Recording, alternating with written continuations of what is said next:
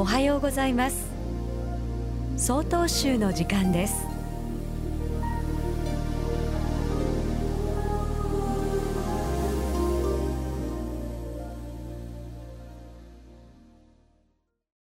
明けましておめでとうございます。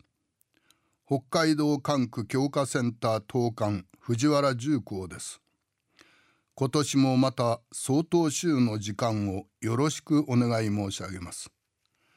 念頭にあたり世界平和と人類の幸福を心からお祈りいたします。さて今年はうさぎ年。昔道内にはたくさんの野うさぎがいましたが最近はめっきり見かけなくなりました。うさぎが減った理由は住処となる野原の減少であるとか。北狐の増加あるいは外来種のアライグマの繁殖などが挙げられていますが本当の理由はよくわからないそうです。ことわざにうさぎしすれば狐これを悲しむとあります同類の不幸を縁者が悲しむ例えですこれは同類の死はやがて我が身にも降りかかるということを意味しています。食物連鎖を見てもこの世にあるすべての動植物は互いに持ちつ持たれつの生活をしていることがわかります。仏教ではこれを因縁あるいは縁起と言います。現在では因縁をつけるとか縁起がいいというふうに使われてますが正しくは存在の真理を示している言葉であります。